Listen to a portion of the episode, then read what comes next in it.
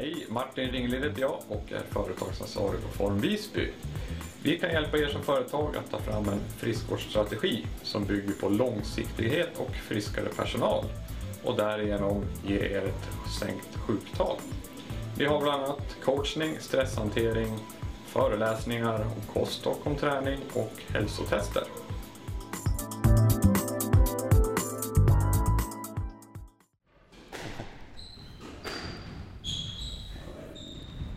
Sen den här utsikten som man har från Hindås squashklubb, den har man ju inte någon annanstans. Nej. Från någon annan squashhall. Nej, så är det. I alla fall inte vad jag har sett runt om i Västsverige då tycker jag ändå att jag har varit på de flesta. Ja, jag vet.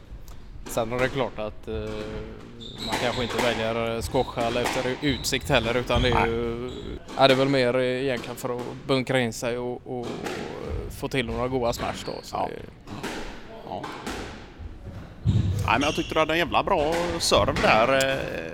Är det något du har stått hemma på garagedörren och tränat på? Eller? Nej, utan den har nog faktiskt varit förhållandevis intakt, ska jag säga. Den är ju inte som för en 10-15 år sedan. Då. Nej, just det. Utan där sitter i själva rotationen och positionering och stans och allt det där.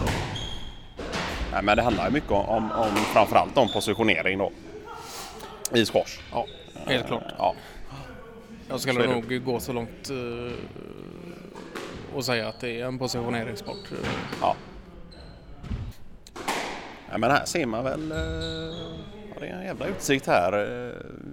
I princip hela Hindås som täcks i och med att de har lagt åtminstone här i reception och så har de ju lagt eller att det ligger uppe på en höjd då, uppe på en kulle så här då. Ja, precis. Och det är ju helt klart fördelaktigt att sitta och återhämta sig med en sådan utsikt.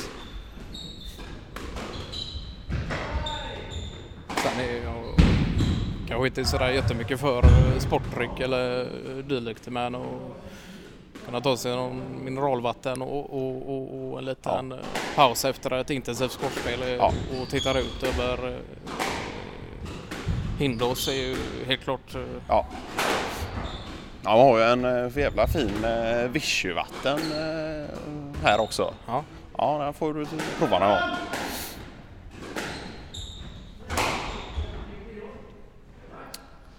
Sen är det ju klart det där eller någon bana som är lite mer avsedd för att publik ska sitta och i och med att de har kortsidan av glas då. Ja, just det. Ja, det är nog gjort.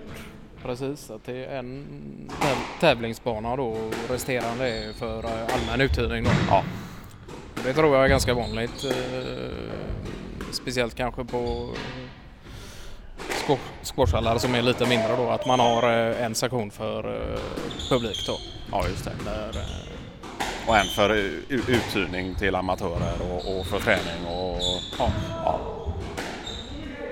Jag vet inte om det var Mikael Hillås som hade... framåt där i tiden i februari hade bokat upp i princip varenda bana för att få iväg hela sitt företag just det. Och för att motionera då. Ja. Men det är väl någonting han har hållit på med länge och någon slags företagsmotion och precis, att det ska gynna göra det gemensamt och precis, tankeverksamhet och energi och hela den biten då, så att det ska kunna presteras bättre sen. Ja, just det. Men han har väl till och med gått så långt att han har lagt det under betald arbetstid då, och att det i princip inte är någonting som du inte gör eller gör, utan att alla ska vara med och det ingår i arbetsuppgifterna då. Jag tror att han är ganska ensam om inom den branschen just att man går tillväga på det sättet. Ja. Och det tror jag är något, helt klart något positivt. Ja. Funderade ju på ett tag på Martin Wallens inbjudan där och köra obligatorisk orientering då. Och så kanske skriva till någon fråga med 3 svarsalternativ då på varje orienteringsskylt då. Ja, som någon slags kombination med tipspromenad då. Ja, precis. Ja. ja, det är ju... frågor om företaget eller ja, precis, lite blandade. Kan vara anställda och företagets historia och ja. Kanske någon sportfråga här och där och ja, lite blandat sådär. Någon fråga om någon movies tar och sånt där. Ja.